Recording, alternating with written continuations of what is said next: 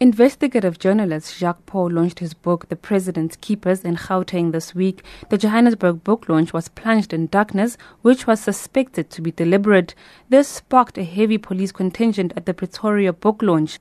In his book, Pauw makes allegations of abuse of money running into millions of rands against the revenue services and the state security agency. Former Finance Minister Pravin Gordhan attended the launch. What we do need in South Africa at the moment is more Jacques, Jacques Pauws in government, in civil society, in business, in the labor movement, so that we can bring the truth out. We can show the minority of people who are bringing this country to its knees that the majority don't want that. And it's not my job to say whether those facts are verifiable or not in the book. Read the book for what it is.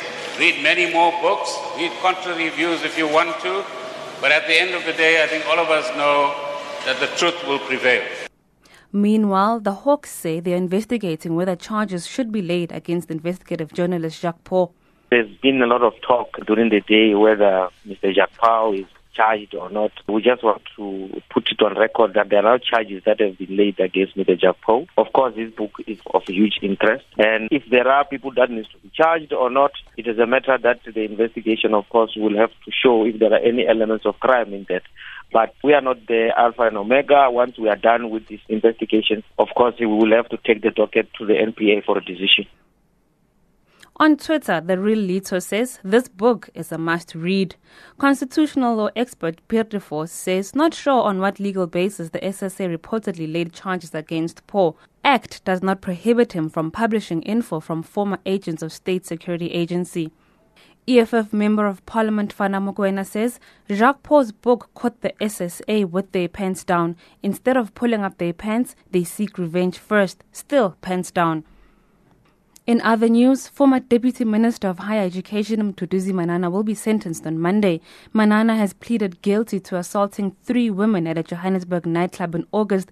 He asked the court to impose a 12-month suspended sentence, suspended for five years. Manana has also agreed to pay compensation to his three assault victims. The state is calling for house arrest, saying that there should be retribution beyond community service.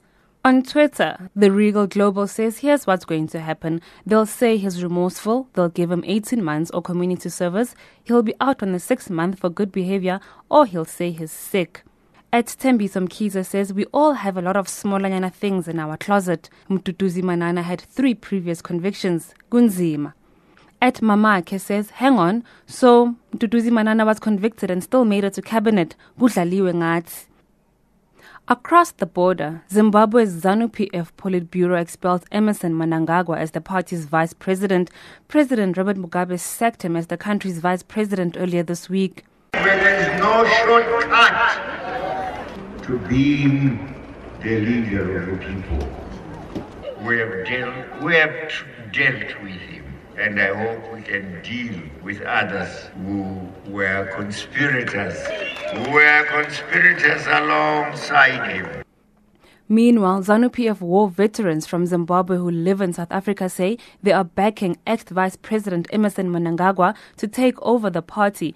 They say they have also broken an alliance between Mnangagwa and the opposition MDC to save the country from Mugabe and his wife Grace. Here are some of the views of analysts. Perhaps karma you know, when Joyce Mujuru had those problems, Mnangagwa was happy celebrating, and indeed he became the vice president.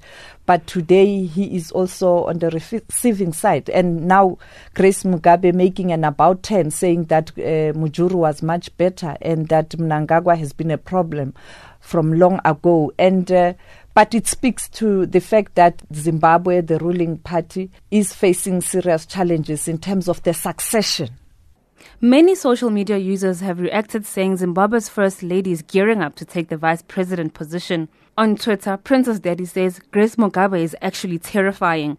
At Paul C says Mugabe has turned Zimbabwe into a personal property. At Darlington Nyambia says Zimbabweans let's unite against Mugabe and his wife. It's no longer opposition versus ZANU PF, but Zimbabwe versus Mugabe dynasty. And those are some of the news stories generating the most conversation on social media this week. For SABC News, I'm Mulebukeng Sibidi in Johannesburg.